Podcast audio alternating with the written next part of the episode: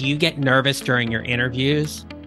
Are you stumbling over certain questions, wishing you had just answered them a little bit differently? Is there a part of the interview process that is tripping you up and you're just not getting that offer so you can start doing that job you love? Well, you're in the right place. My name is John Neral, and I want to welcome you to a special interview preparation series here on the Mid Career GPS podcast. I help mid career professionals who are feeling stuck, undervalued, and underutilized show up to find a job they love or love the job they have using my proven four step formula. It's time to start building your mid career GPS. So let's get started.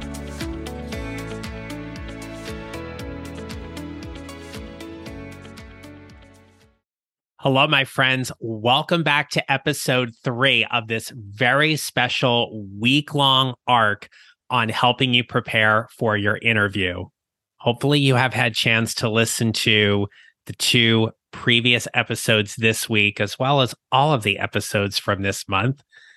Today, we're going to talk about the one word you absolutely have to say in your interview. Now, before we get started, I want to remind you once again I've got a brand new guide. It is called 26 Sentence Starters to help you answer any interview question. You can find it on my website at johnneral.com or check the show notes. But I wrote this guide to help you with your preparation, formulate your thoughts, calm your nerves, help you speak more confidently and confidently about who you are and what you do. And my heart is warmed by all the great feedback from this guide. So go ahead and visit johnneral.com or check the show notes to get your copy of the guide. It's just a small price for it, but certainly appreciate that. And let's go ahead and get into today's topic about this one word that you absolutely have to say during your interview.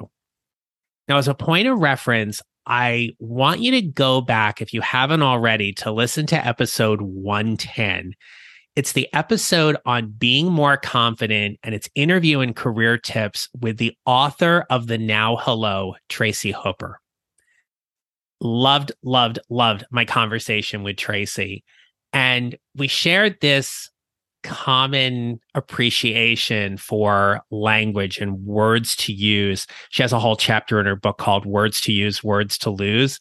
I want to focus on a word that I believe you should be using in your interview and that is this word help.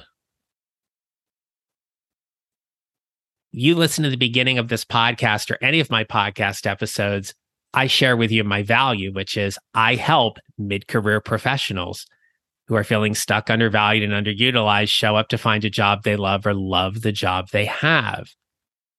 The reason I say I help is in part, it's part of who I am. I am a helper by nature.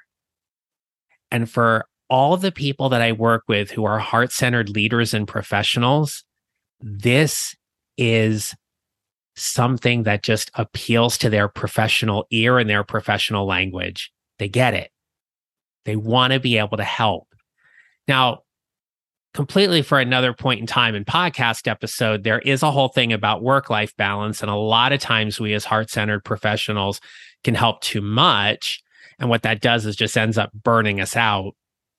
But the reason why I strongly believe, and I know that when you use the word help in your interview, it triggers the brain differently, both for you in how you show up, but also for the interviewer and or the hiring manager with whom you're speaking with.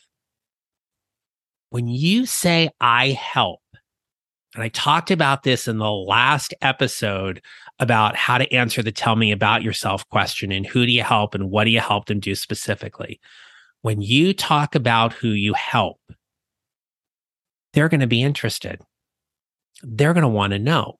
And when you've done your research, as I talked about in the first episode this week, which was how you prepare and you take that job posting and you dig through it and you look at the verbs and you figure out what their problems or their challenges are and where your expertise is going to help and be needed, when you turn all that around and communicate that so clearly and cleanly, you now have generated interest. One of the mistakes people will make when they go into an interview is they'll they'll talk so much about themselves they forget about the company. You don't want to be perceived as a braggart or being so full of yourself. You want to create this partnership as you're building rapport. We talked about this last episode.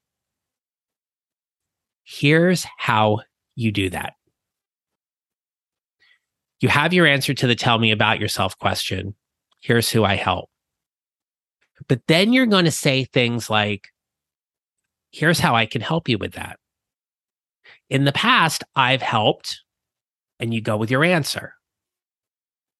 You want the idea of you as a helper being top of mind for how you're communicating your story, but you also want it to be top of mind for those who are hearing it. I'm going to share with you a story about a client I worked with earlier this year who was interviewing for an internal promotion. He had gotten to the third and final round. It was between him and two others. And as I was coaching him on preparing for his interview, he asked me this question, which was how do I sum up everything that we've talked about? Because they'll they told me that there would be time for me to go back and clarify anything in the interview and such. And I said, well, how would you feel if we just leaned in a little bit stronger with how you were going to help them? And I explained that this was a chance for you to go a little bit deeper, a little bit stronger in terms of your value add by bringing you into the position. So you're going to say things like, here's how I can help you. In the past, here's how I've helped. If you offer me the job, here's how I'm going to help you. And there was a little bit of resistance because this was something where I don't think he was really sure or like fully bought in that that was the way he wanted to show up at the interview. But he said, okay, let me, let me sit with that and play with that. He calls me up like a week later or so. He says, I got to tell you, I, that thing you told me about doing, I didn't want to do. He said, but I decided I was going to go ahead and do it. And sure enough, in the interview, they asked him, what else do you want to share? And he said, I made it a point to say help three times. What I came to find out was that the three people that were on the panel unanimously chose him for the job. He shared that with me. And he said the primary reason why they were unanimous was that he talked in the collective how he was going to help them, how we were going to be working together. But he focused in on what he was going to be bringing to the position and why that was important to them. So it is about how you are going to help. Keep in mind, you have skills, talents, expertise, background. Just formulate all of that in a way to phrase it in terms of how you're going to help them. Now, I'm keeping these episodes short this week, but I am going to throw in one other point for consideration for you. Keep in mind that when you are using the word help, there is a difference between how you think you can help them and how you know you can help them. And that is all about the energy that you're bringing into that conversation. If it is an opinion type question, that is when we would use the word think. If it's an experiential question, if it is something you have done, I know. You wouldn't want to say something related to your experience, something like, well, I think I could help you with this project by doing this, as opposed to, when it comes to leading this new project, I know I can help you in these areas because in my previous role, these are the things that I've done.